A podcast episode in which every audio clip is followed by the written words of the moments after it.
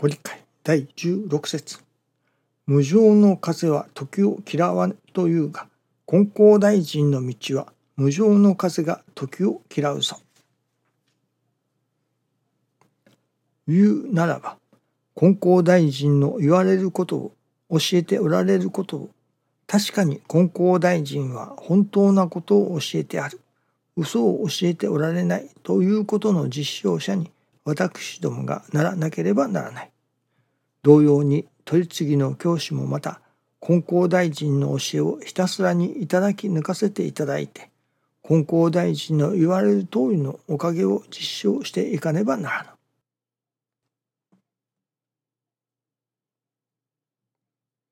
金光大臣の言われる通りのおかげを実証していかねばならないと。ではその金光大臣の言われる通りのおかげとは何だろうかと思いますね。いわゆるおかげと言われるものにもいろいろありますからね。昨日師匠のある日の研修をいただいておりましたらある方のお話をいただかれたそのまあ表というのでしょうかねそのお話についての師匠の考えを語っておられましたがその中でなるほどこの先生のお話をいただけば合点がいくだろう。まあ納得がいくだろう。しかし人が助かるということにはつながらない。というようなことをおっしゃっておられましたね。そしてそのなるほど話には合点がいくだろう言って聞けるだろうしかしそのそれが人が助かるということにはならないということを大変強調しておられました。そこで分からされることは師匠がどこに焦点を置いて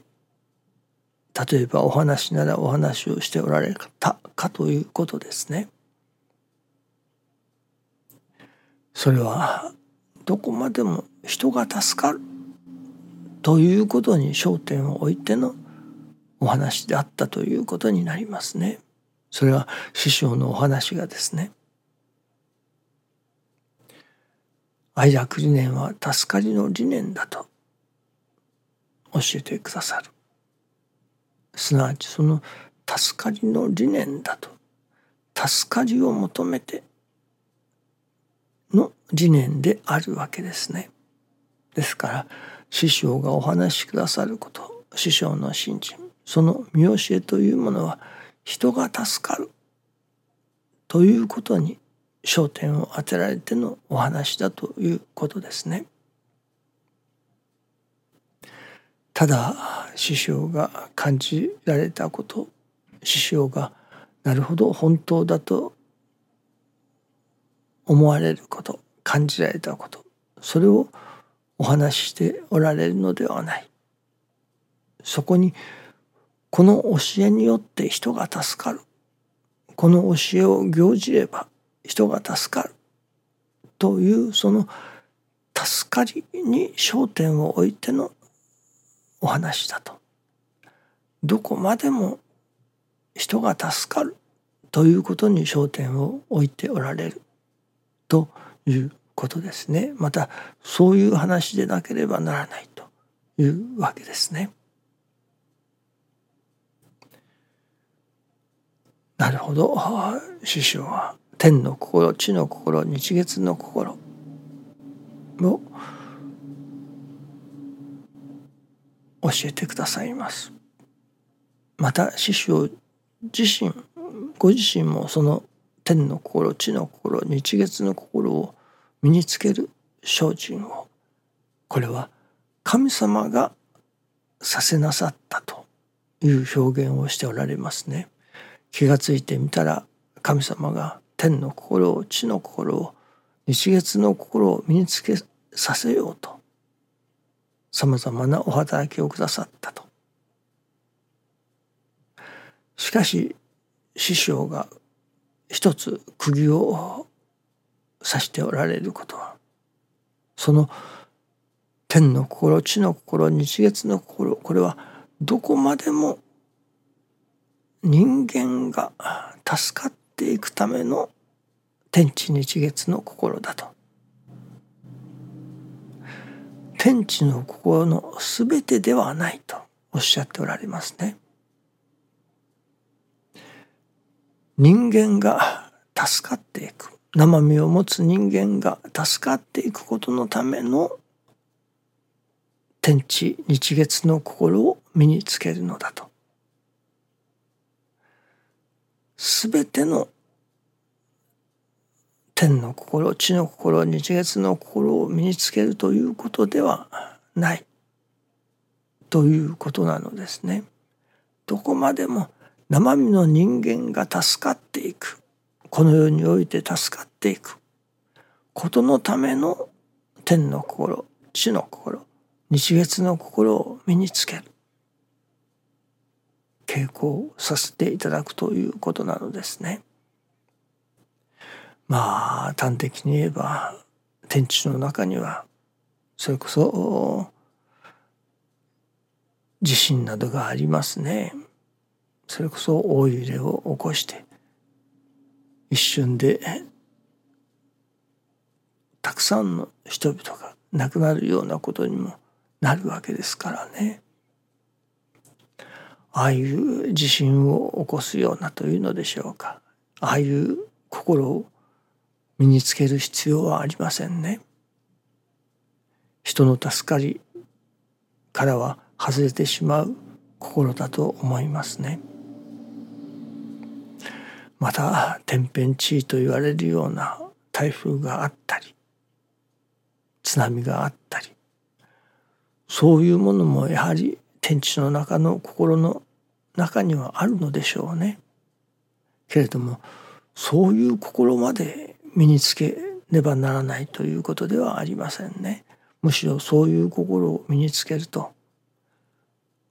それこそ人間が幸福からは外れてしまうかもしれませんね。どこまでも人間が幸福になることのため人が助かるための天の心であり地の心であり日月の心を身につけると稽古をするということなんですね。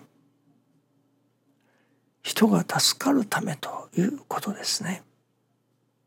また人が助かるためのそこで十分だとそれ以上それこそ求めすぎると今度は助からないことにもなってきますからね。そういう意味においても成り行きを大切にするというこの人間が一番助かりの近道これはやはり成り行きを大切にするということですね。それは師匠の祈りが天地金の神様の祈りがまあそのもとは教祖様がそれこそ神の差し向けとしていただかれた。その神様の差し向け神様のお働き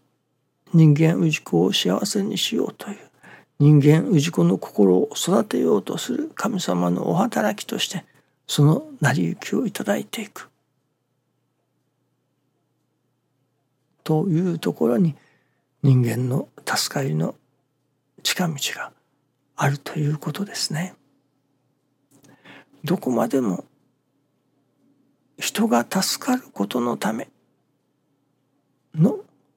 成り行きであり人が助かることのための教えでなければならないでありまたそうだということですね。